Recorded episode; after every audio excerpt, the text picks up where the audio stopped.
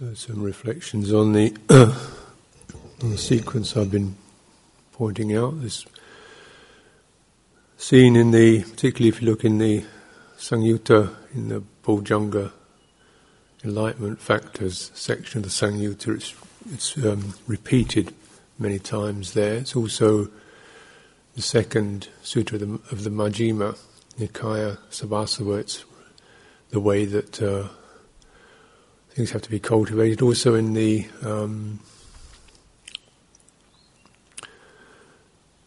the discourse where the Buddha talks about the noble friendship being the whole of the holy life. Again, it's the eightfold path is to be cultivated in this way, and and also the Brahmavihara in the Samyutta. You'll see as a sutta where he talks about it. So it's it covers all the bases, all the enlightenment factors, the eightfold path, uh, the Brahmavihara, and it very closely corresponds to the last section of the Anapanasati Sutta. So the, the sequence is Viveka Viraga Nirodha Vosagga, meaning Viveka, non involvement, stepping back, withdrawal from being embroiled, being welded, being identified with something,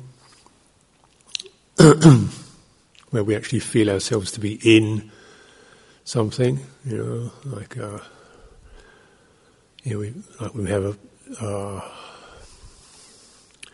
situation we feel ourselves kind of, you know, deeply identified with, connected to, so we're, we're, always moved by it. So the viveka is just that sense of being able to step back. Well, that's that, you know. Including, of course, uh, basically it refers to sense contact. How, you know, with the sense contact, the sight, sound, touch, taste, particularly things like taste and touch, which are very intimate, there's a real feeling of, you know, I am that, the, unification experience with it. Hmm? I'm being filled, I'm being satisfied, I'm being stroked or caressed or whatever it is. It's, it's a very strong bonding experience. So Viveka is just, no, you're not. it's just the taste. it's that, isn't it? You know, it's not, there's nobody in there. It's just tasting, touching, seeing that's happening in consciousness. So that you know you step back from that, and you see because it arises because of recognizing the the um, precariousness of that of that bonding of that welding. You know, you, you you get caught in it, and then it it passes, and there's a sense of loss or hunger for more. Hmm? That's stepping back. It's stepping back from the form of something, so you're no longer unified with that.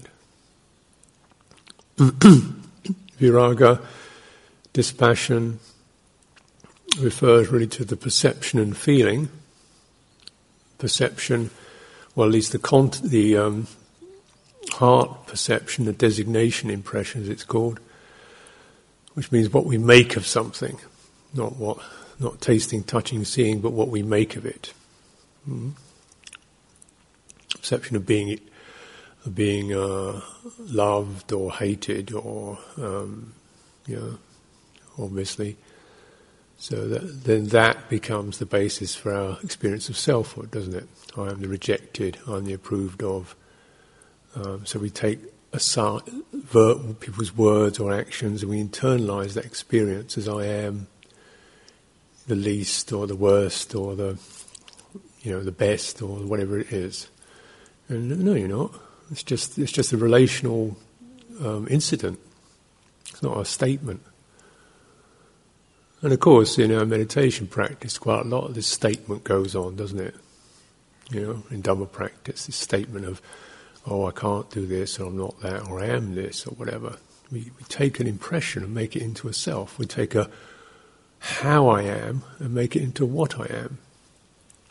And that's what perception does, it internalizes. You know? And you get the feeling goes along with that, feeling pleasant, unpleasant. This line in the Dhammapada, you know, uh, that we live happily amongst those people who are hostile to us. You know, that's what do you, how do you do that? You do that by not taking those negative perceptions and making them into yourself. Okay, well that's you know. I mean, you want to check out if it's true or not, but that's no longer. even if you're making a mistake, it's not a source for ill will, it's just a recognition of, oh, it's incorrect, do it this way. So, yeah. So we don't store up that as a, as a person. That's what perception will do. It will make an incident, uh, uh, how I am, into a, a, a, self, who I am. Dispassion is the is the realization of this, and seeing the danger of it. Of course, the you know we rather like the nice perception, being praised or being appreciated. Can we just experience praise and appreciation just as well? That was that was so, that was nice, you know. or criticism, oh, that didn't feel so good, but let it move through, you know. Otherwise, it, particularly in communities, it builds up into whole kind of um, issues, interpersonal issues, interpretations, self views. He's this, she's that, kind of thing. You realise the danger of it, how our lives can get very stuck uh, with all these internal persons that we are, or that annoy us, or that fascinate us, or, you know. Mm. I see the danger of it. And there's also an escape from it. Doesn't mean we don't, we can't feel pleasure or displeasure, or praise or blame, you know, or recognize those experiences, but you know, to let them be of an event rather than of a person. Then you see, then you've got a chance of seeing, well, what that event, if I was involved with that, could I do it another way? Could I do it a better way that's more useful? Or is it just this person, or they, they're not, there's a misunderstanding here, or whatever. So dispassion refers to the recognition of the of the dangers or the the, the uh, pitfalls of attachment to perceptions and feelings, impressions and feelings.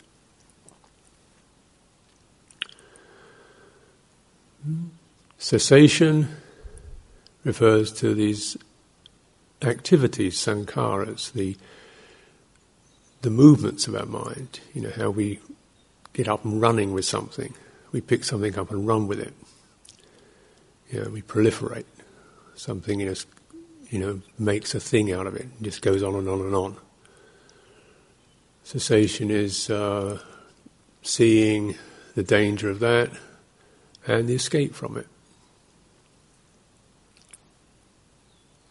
This only can only occur when with dispassion, because of course you know, what sets the whole thing rolling is the feeling and perception that acts as the springboard, the trampoline. You know, you get one of those going boing, you start running. You know,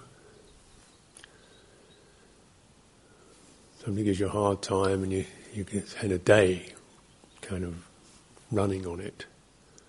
Hmm?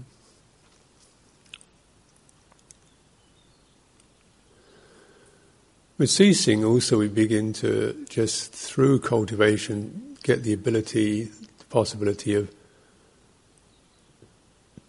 letting something be there and not get running on it. You start to acknowledge skillful intention, unskillful intention, compulsive intentions, compulsive reactions skillful responses and you're able to mediate between those reactions, knee jerk reactions, and responses. Because, and these are all dependent on the arising of skills, of fruitions, of enlightenment faculties. Mm-hmm. you know, you can only, you can't really do any of these. You may be able to do viveka, uh, that sort of, you know, stepping back. These aren't really things we do. They are levels of realization, they're like vipassana knowledges, vipassana jnana. They're levels of realization. You know, you realize it's like that. Uh, therefore, because you realize perceptions and feelings are like that, that's what they are, that's what they do, and because the power of one's mindfulness and collectedness and investigation has been able to check some of that immediate identification. You know, it steps in there. You get the feeling, and it, it, that steps in. It says, "It's that. It's just that. It's just that." Okay, it's just that. Because of that, there is dispassion. You can't do dispassion.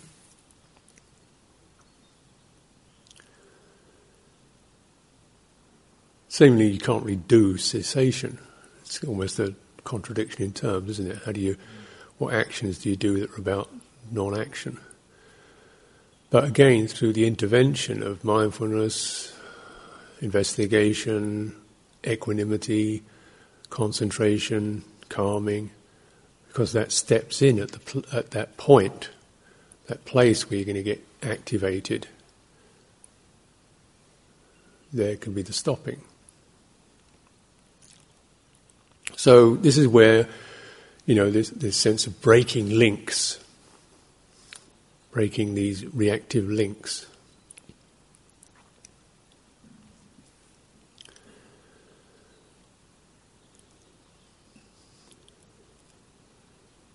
So this is a lot of what um, you know the release teachings are about. Just noticing there are these points where you can you can break or separate or not connect. You know, you can break the links. Dependent origination, Paticca is all about this, isn't it? Hmm? So we have something like, you know, what is it? Um, with the ceasing of contact is the ceasing of feeling, with the ceasing of feeling is the ceasing of craving, with the ceasing of craving is the ceasing of clinging, with the ceasing of clinging is the ceasing of becoming. You know? A little sequence like that. And of course, you know, you get the whole thing. So, um, how does contact cease? Well, we could look at that as a teaching on sense restraint, like don't touch anything, don't see anything. Um, yeah, you know, but that's that's one way of looking at it, and yeah, that's got a part to play. The less you get coming in, the easier it's going to be. But when you look at it, you realize that can only really refers to um, bodily set, like touch and um, mental stuff, what the mind makes of it. Because when the eye sees something, the contact, the eye contact does not give rise to feeling. The nose, the smell faculty doesn't give rise to feeling. The taste faculty doesn't give rise to feeling. It's feeling that propels, right? Pleasure, pain, that's what gets the craving going. Now, the, the, the bases where feeling arises are the body and the mind. So when you touch something, there can be that. The body feels it. The eyeball doesn't feel a thing when you see something. You know, completely neutral. It doesn't do feeling. What it does do is it reports, or there's a reporting process where the mind takes that in and gets the feeling. So the mind feels a lot. Hmm? So this means because it's based on the mind, you could be blind, deaf, dumb, no nose at all, and taste, and you'd still have feeling and craving. You know, if you're in a sensory deprivation tank, you'd still have contact, feeling, and craving because your mind is still there, and that would be going. That would be pumping out the the pleasure, displeasure. Uh, this reminds me of that. It'd be, you know, bringing up memories, thoughts, ideas, notions of what I am, notions of what I'm not. There'd be an immense amount of stuff going on. As you can recognize when we sit here and meditate with our eyes closed, it's quiet. Is that the cessation of perception and feeling? I don't think so. Is that cessation of contact? I don't think so. Not in my book. There's plenty of contact going on. Yeah, so we recognize contact most meaningfully does not refer to the arising of something at the sense door, although that's certainly part of it, but the real nitty gritty of it is the rising of something in the mind. This means we can see, taste, touch without this getting caught. That's the point of it. It's that teaching that allows us, you know, to be in a sensory world without hooking up to it. If we don't get that, cultivate that, or as long as we haven't developed that, which of course, you know, we may well not have developed it. It's just not easy. But when there isn't there's always a very uneasy relationship with sense contact, with other people, with sight, sound, touch. We're always kind of fencing it off and then losing it, fencing it off, losing it, defending. You know, how do you deal with this stuff? Yeah. And then we can you develop views like it's all wrong. You get the ascetic view, you know, cut it all off, get away from it all. Um, but this is really shooting the wrong beast. you know, it's not, it's not. Certainly, sense restraint is important, just so you can really get a closer, you're not overwhelmed, you get a closer look at this behavioral stuff. It's what the mind makes of it. And that means we've got a real a way to really work with that because you know, it does give you the, the authority. It's not, you know, sights out there are going to suddenly come and get me. What happens if some nice looking woman walks in the hall? Oh, God, no. You know, or they t- dish up some tasty food. Yeah, you just notice the perception, feeling, you know, and then what your mind can make of that. Just put the, and we have all these kinds of reflections and recollections to, to, jam that, don't we? You know, on the unattractiveness, the, the temporary, th- the temporary nature of sense gratification. You know, um, you get your kind of favourite food. Okay, your favourite food. Try eat a bucket of it every day. You know, you don't, you don't, will never see it again. but two ta- two mouthfuls. That's that's nice. Just, just how how it is. I saw that in Thailand they had this kissing contest. Now, somebody managed to remain uh, kiss 42 hours locked. Can you imagine how much sexual desire will be left after one hour, let alone 42 of them?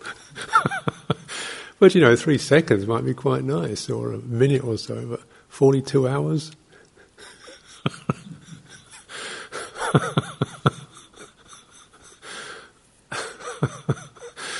you just see how the mind kind of presents things, you know, the, the, this kind of little flash experience that the mind, there can be a very pleasant flash there. The mind takes that and, and thinks, you know, and just sort of makes that global and, and like an eternal embrace, an eternal kiss, an eternal sexual um, event, you know, that would be totally horrifying, wouldn't it?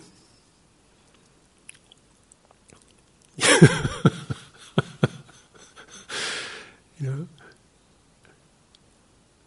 So what's where's the reality of that? It's just like the mind um, wants to push its little pleasure button zone. Hmm? Those are these experiments they have with rats, poor old rats. They didn't get consulted on the issue. Whereby this, they kind of put electrodes in its brain, and there's this little pleasure center somewhere in there that triggers off this kind of happy juice.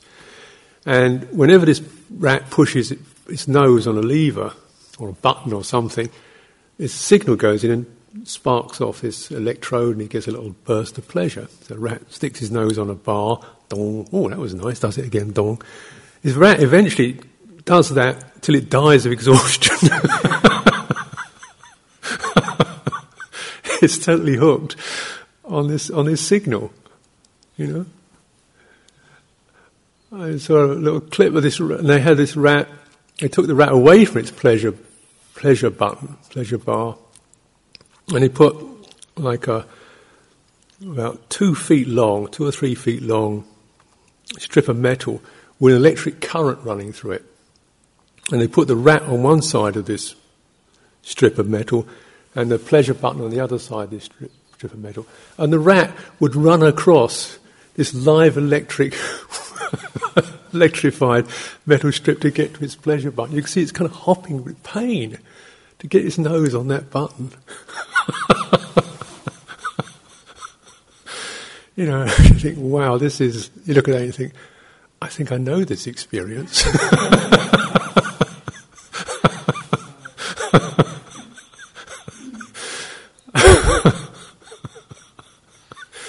Suddenly you say, so what's happening, you know? It's like we have sort of pleasure areas, and what happens if you keep, you know, bringing up these images of pleasure and delight, you magnify it and sensitize that particular area in your nervous system. And your mind just keeps going there for another push. You know, another, you know, you think, oh, oh, another one shot. And every time you get the, you know, the come down from one hit, then you go back for another hit to get to get over the come down from the last one. this is how addiction works, isn't it? This is why you know people have a bottle of whiskey under their bed to get over from the hangover the night before. You know, oh God, I feel terrible. Quick, give me a hit. You know, that's how it works. So then, definitely restraint on terms of like just external restraint, also internal restraint. Just don't keep, you know, stop your mind going there. Stop it. You know, put it into your body, reflect on it. You've got to jam it. That's the activity. Mm-hmm. And then what can occur is that because eventually, you know, if you do that consistently, that particular kind of air pleasure area system starts to get less energized. The pathway is not so well trodden. You know, most people have got highways going to their pleasure zones, you know, with traffic's going on all the time. But eventually, you know, you don't go there very often. It starts to get overgrown. It's not so easy to go there. Your mind doesn't run there until it goes to things like, you know, and then you have alternative ones like metta, loving kindness, uh, compassion, you know, which also feel very good. But they're not of that kind of fiery, attractive, obsessive quality. so you, you, you divert. That's a skill. This is the actions you do. To bring around a ceasing of contact. That is a ceasing of this particular contact impression, sensory pleasure, for example which is highly you know, sensitized, or being something, becoming, status, role, position, futures. You know, because people spend a lot of energy in terms of presenting their, getting their esteem together. I mean, some people are really drunk on it, power drunk, praise drunk, fame drunk, you know, glory addict. Uh, you know, make a whole living out of being famous. it's really hell realm, isn't it?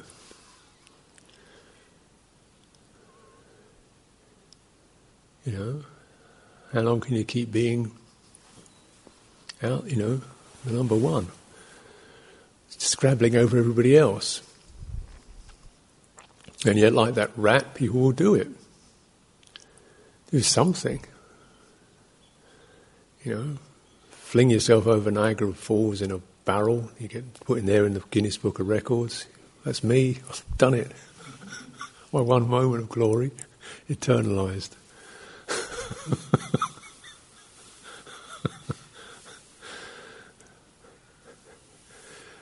Let's go. They did this kissing this thing in Thailand. at the end of it, the guy says, "Well, we've done something for the Thai nation.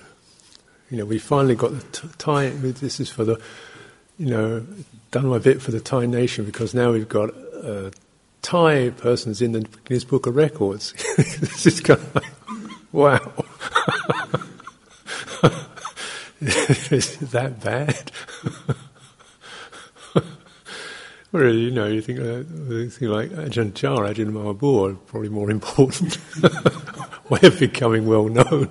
And they weren't interested in it, becoming well known.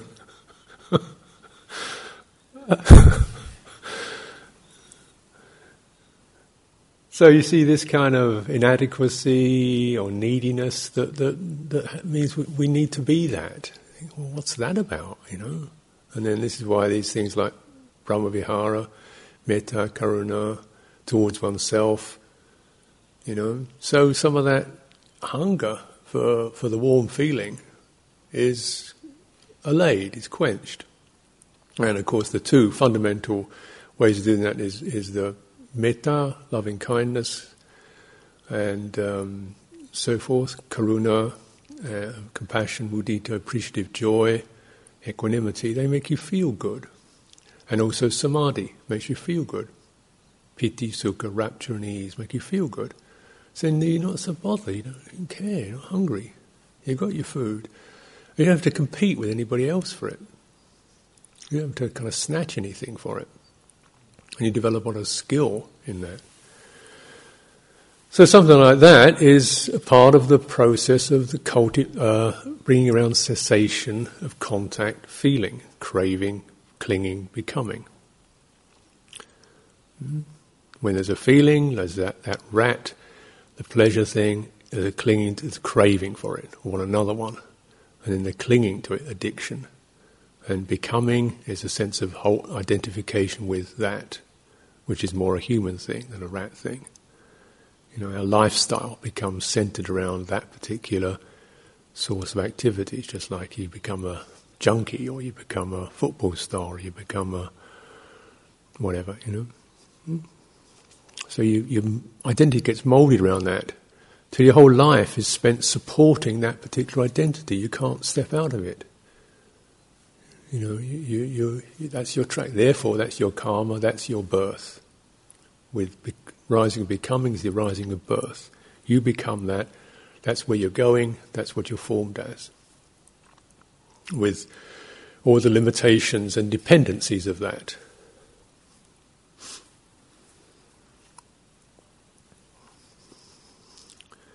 So ceasing of contact doesn't just mean not touching anything. It means going to that place where we are touched in our minds and hearts and saying, just check that out. Okay, now what really happening here? And then what's the value, long-term value of that?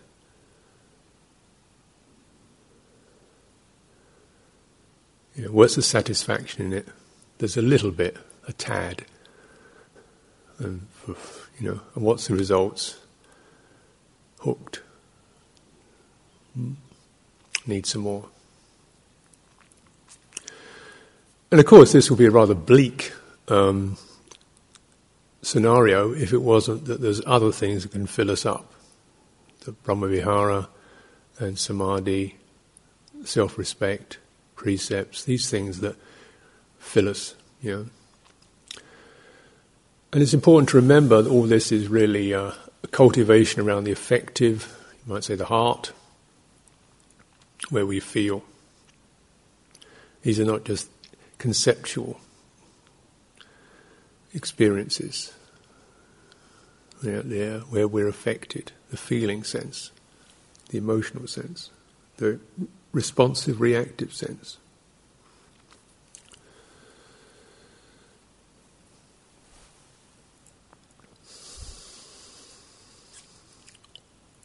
So, ceasing of contact means there's a ceasing of attention in that area. It means we don't keep framing our day around the meal, whatever, you know, whatever our particular thing is.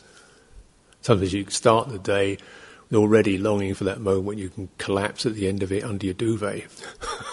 it's the last little zone.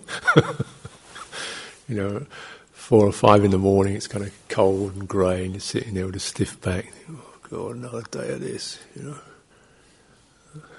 And then at the end of the day, that you know, just kind of oh, sink down into something warm.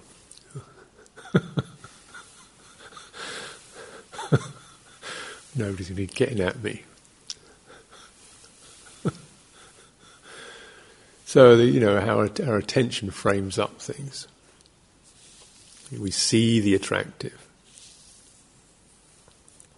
And we don't see the bigger picture. So intention is the impulse, the motivation that comes out of that attention and contact. You know, we keep driving it somewhere or another, either directly or indirectly. We kind of wait, work our way towards that. And uh, renunciant life is great for that because you really see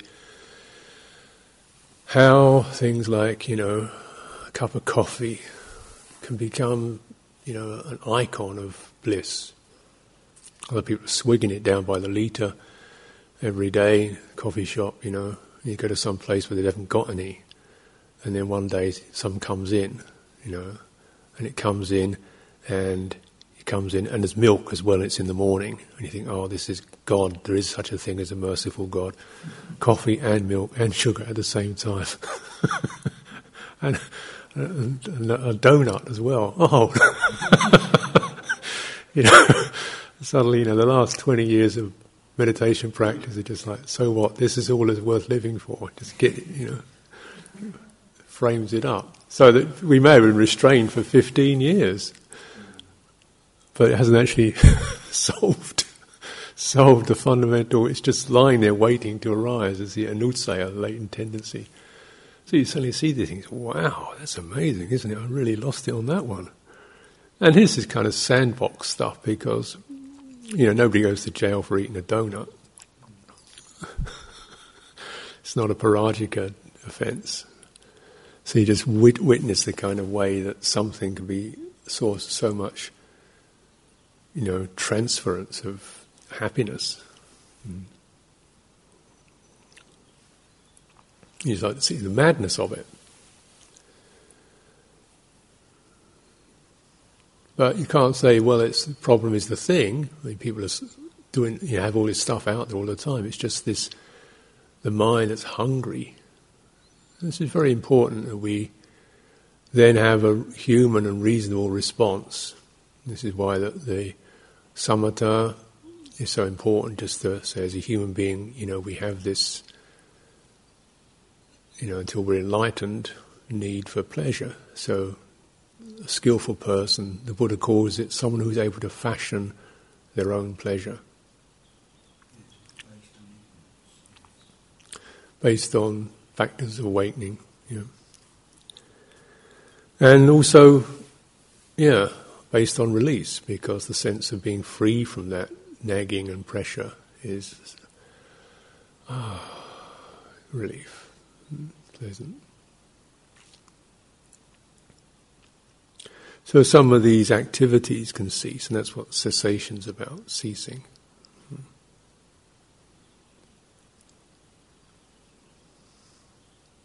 And relinquishment is uh,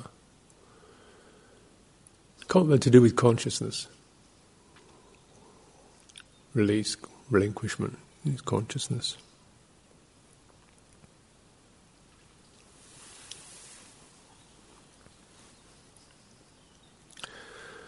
So, what's called um, the substructure or substrate, I've seen it written as upadhi.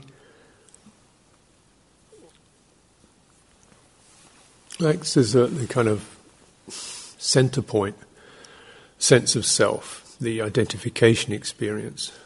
Mm.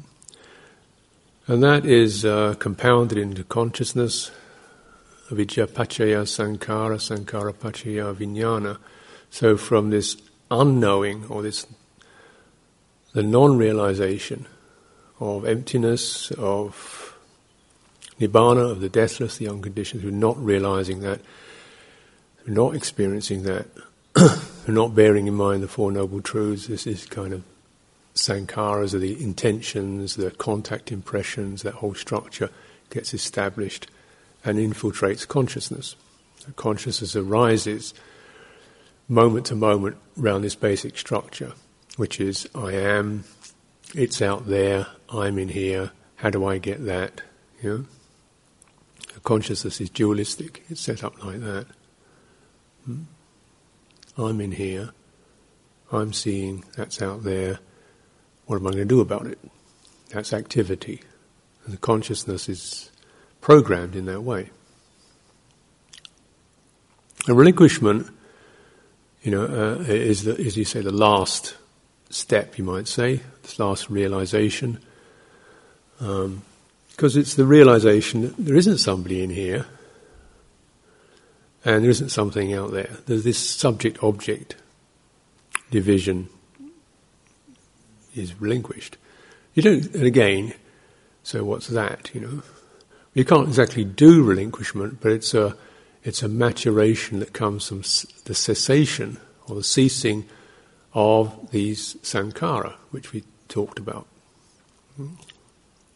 So, dependent on the ceasing of these intentions, impulses that keep us, you know, or connected to, or reacting to, responding to, you know, that, you know, then this subject-object thing starts to relaxes, gives up. And when you look at it, even kind of reflectively, you can say, well, you know, who's in here? Doesn't really work, does it?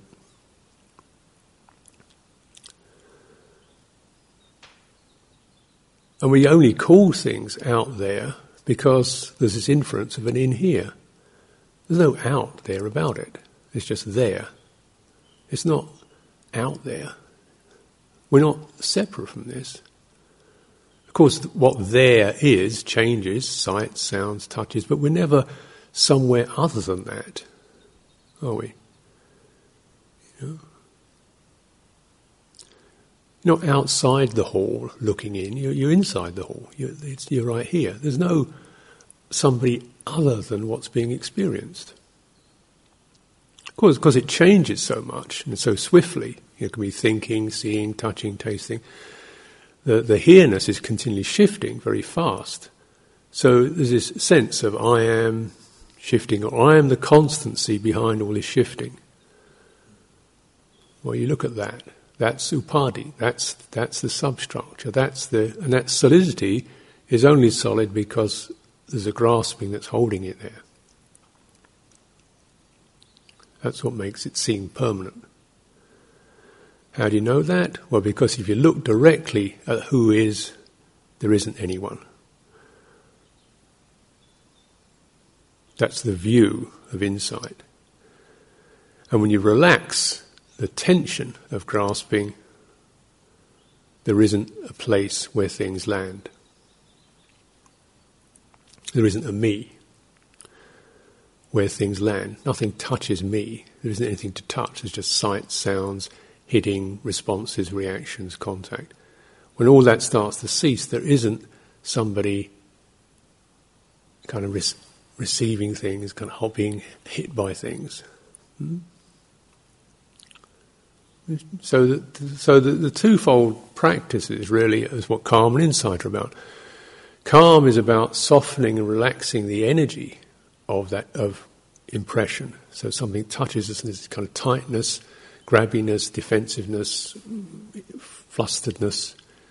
You know, that's that's the what we call the that's the clinging. That's the energetic aspect of it. That's the solid bit. That's the me bit. That where there's this sense of a density. Hmm?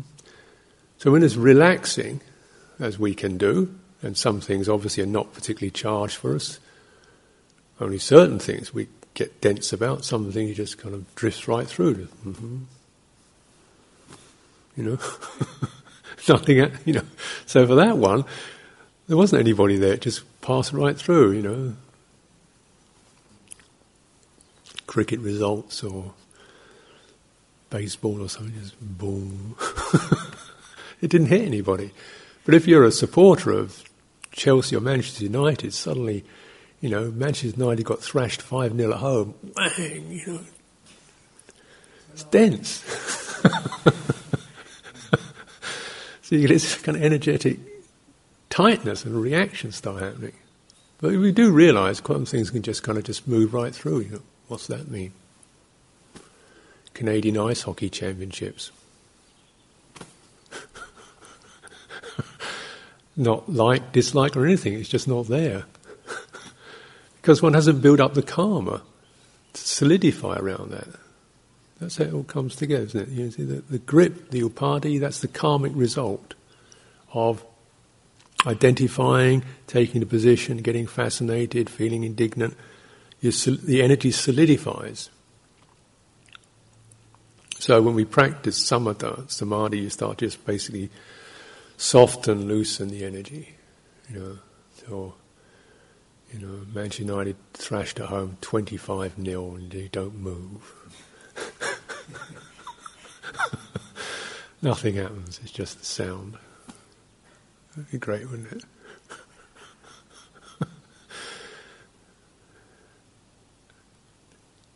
but of course, you know, there are you know, you see certain topics, but then you, the basic structure of that density. So there's a relaxing of the energy.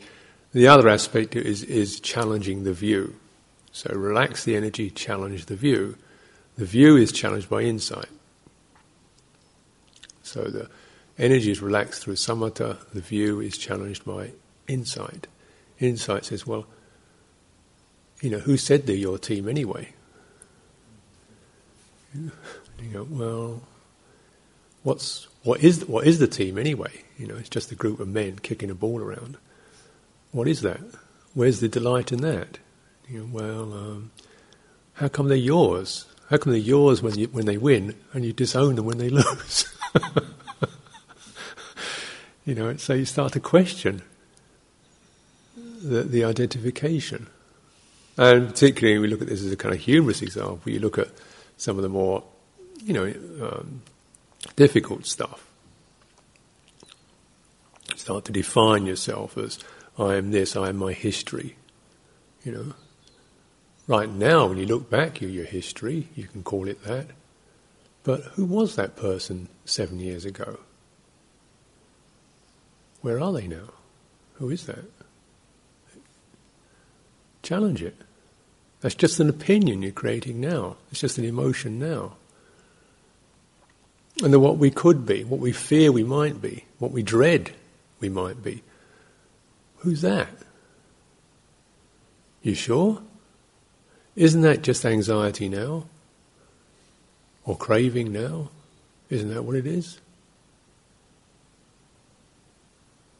And we might have particular bents, you know, like the feeling of well, you know, better make sure it keeps together, otherwise it's going to be like this. We've got we've got a, a, an inclination towards anxiety about the future, or the opposite, optimism.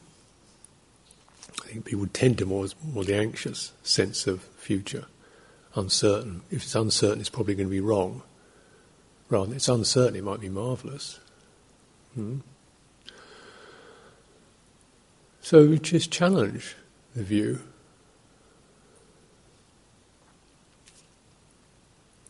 Even like you know you get to the the if by six o'clock in the morning after the first sitting's over you think oh god today's going to be a struggle. And you get to the end of the day do you ever recognize you know how bad you thought it was going to be at the beginning and you you still got through it and you're here at the end of the day and it's all up here so you know and you, yeah your mind's going oh, I can't stand this I'm out of I can't stand this another minute I can't manage. No, no, I'm just doing it. No, I can't. I can't. And you just did stand it another minute. No. You get to the end of the day and just recollect, like, who was who was I in the morning? What was the unbearable thing that happened at eleven o'clock? It wasn't that unbearable because it's now eight o'clock in the evening and you've passed through it. You start to challenge these these views that build up. So you can do this in a fairly, you know, not necessarily a deep level of samadhi, but fairly questioning, developing that particular way of continually questioning. Who do you expect, think, dread, regret that you are? Who is that? It's an emotion and a feeling. Okay, you've got to give it some time, some space, be with that. Release. Isn't somebody there? This is for liberation.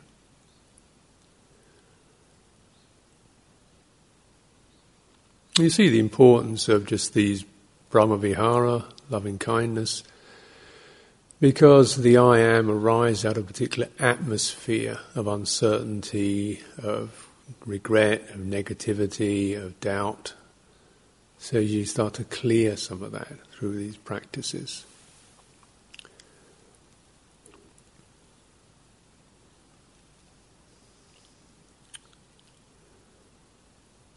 So the relinquishment, release, you don't have to that that seemingly inevitable experience of cause and effect of becoming someone doesn't have to occur. This is freedom from birth and death. If it doesn't arise, it doesn't, you don't have to hang on to it and watch it cease. This is the ending of birth and death. You know, it's a big, big thing.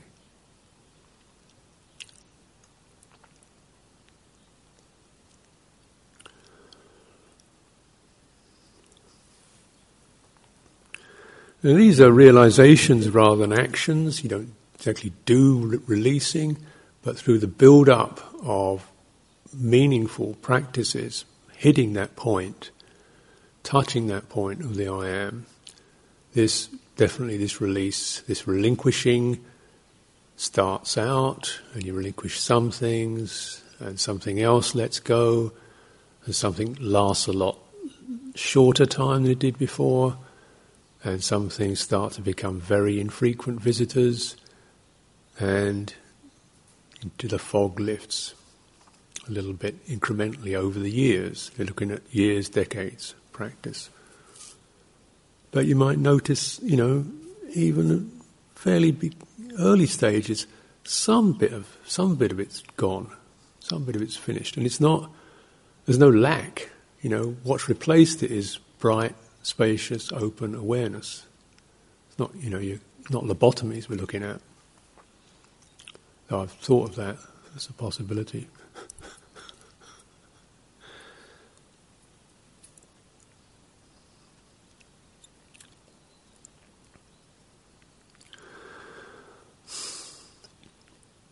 So the insight practice, the samatha practice, the practices of kindness, compassion, Remember, these practices of kindness, they're not sentimental, they're not about attachment, they're about repelling ill will.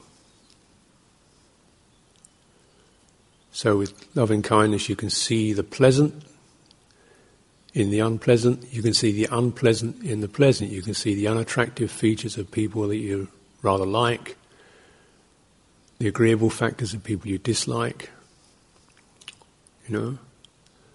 Well, so it's just that quelling of both ill will and also of attachment. So it's both. Because the mind remains not grasping but in a quality of, of well being. Compassion, you pass through both uh, cruelty and sorrow. It's not sorrowful. So the cruel, dismissive, that's tough luck. you know, that's your problem, mate. It's kind of hard rebuff that can happen when we see other people's sorrow. Well, it's his karma. You know, she's like that anyway, or never thought he was going to make it, or, you know, you, people like to say that, you know. People were saying to me, oh, well, the abbot's job is like being a lavatory. Uh, yeah, thanks, I've heard that uh, one uh, for several years now. That's uh, really kind of you to remind me. I think it's funny. Either either say, oh, you know, it could be put another way, couldn't you? Like, how can I help might be more useful. Rather than, oh, I wouldn't like your job, mate. know, it's not deliberate torture, but it's a sense of like, you know, slightly lacking in that in that, in that faculty. And the other aspect of when it goes into sorrow, we're just continually agonizing over the pain and suffering of the world. Well, that isn't it either. You know, it's, it's a near miss, you might say. Now, just the intention is to challenge the experience of pain, to be there, to try to re- put it away, to see how we can resolve that. And whether it works or not, we don't know. We don't know. But what we can do is bring that quality there. Mudita to the ability to appreciate, take joy in other people's welfare or in one's own, recognize, thank goodness I've got two legs. Rather than hopping around on one, I can still see, I can still eat without having a tube stuck in my throat. Wow, I'm on a winner, you know, that level. Other people are having a good time. Well, good, may they be happy.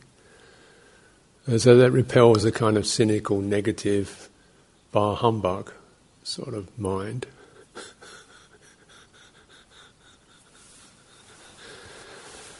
and upekkha just keeps things spacious, cool, you know.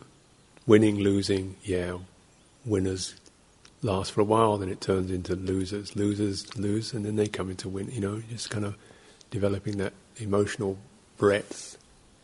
And so these are very important cultivations. You know, when we get a bit tired of focusing on breathing or walking up and down, they just, just these are important things to do. Just sit and reflect goodwill towards oneself and towards others. Bring to mind, uh, you know, one's wish to to other people don't suffer. I don't want anyone to suffer. And then just kind of you know. And the results of this are for our welfare and for other people's welfare. These are lovely cultivations. Mm-hmm.